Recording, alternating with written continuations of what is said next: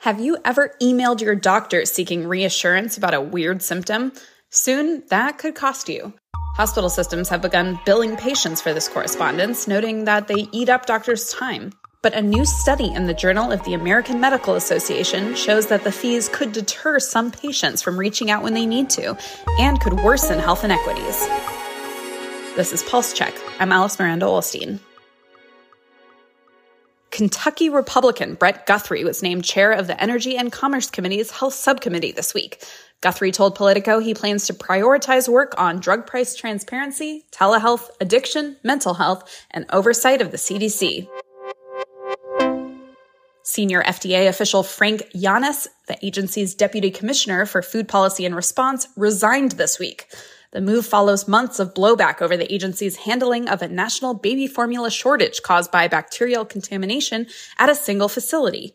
The FDA has said that it will announce more changes aimed at preventing similar failures in the coming weeks. And Ruth Reader is here to chat about Amazon's newest healthcare venture announced earlier this week a new prescription subscription for Prime subscribers for an extra $5 a month called RxPass. Hey, thanks Alice. I'm so glad to be here. So, this is this is some interesting stuff, but help us put it in perspective. You know, Amazon has signaled they're really interested in getting into the healthcare space with uh, several other moves they've made. So, is this a big deal?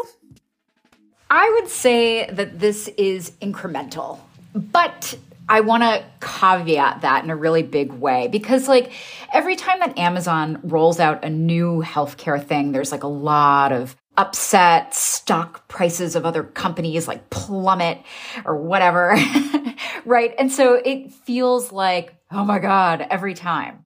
And they've been doing this for a while now. So Amazon has been edging into healthcare since around 2017. And it's done that in a few different ways. First, probably its biggest first move was acquiring PillPack, which is this prescription delivery services that like puts pills in cute little single dose packages. And that was around um, 2018. Then it got into the pharmacy business itself. So it launched its own online pharmacy. It also had this joint venture with Berkshire Hathaway and JP Morgan, which was supposed to figure out a better, more cost effective primary care. Then that fell apart. And then it launched its own telehealth internally for employees. Um, and it kind of expanded that to a few other companies essentially. So it basically like offered it to other people, but then that folded. and then it is in the process of buying One Medical, which is a primary care player out there already. And, and I'll mention a few other quick things. Its Alexa product is HIPAA compliant, and I think it's done some work with the NHS around that in terms of like giving health tips at home um, and being able to sort of like offer like telehealth vaguely through Alexa. It also has a health wearable. And then finally, you know, its cloud business has been doing a lot of work in the healthcare space, bringing hospitals and health systems into the cloud, getting them modernized, and then also selling them and piloting new AI services for healthcare. That seems like a lot, right? But as I said, there's sort of been like various degrees of success and failure here. And a lot of people would say that, you know, there's been quite a bit of failure. I would just caution that by saying that like Amazon as a company philosophically is a long game player. And I think we lose sight of that quite frequently just because now it is such a huge player in e-commerce, right?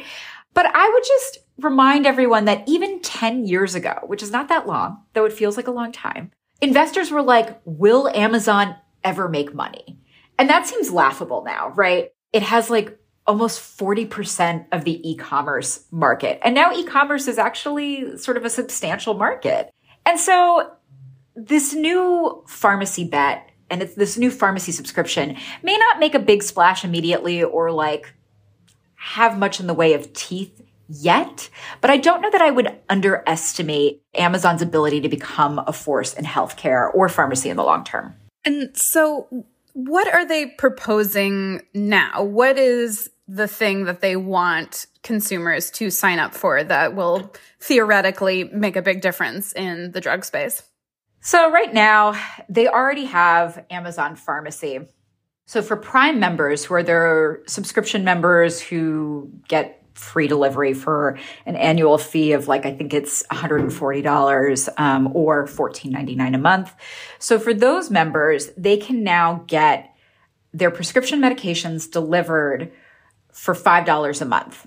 For however many prescription drugs you're on, let's say four, let's say 10, you can get all of them delivered for $5, which seems like a decent deal. For now, there are only 50 medications that it's offering this for, all generics.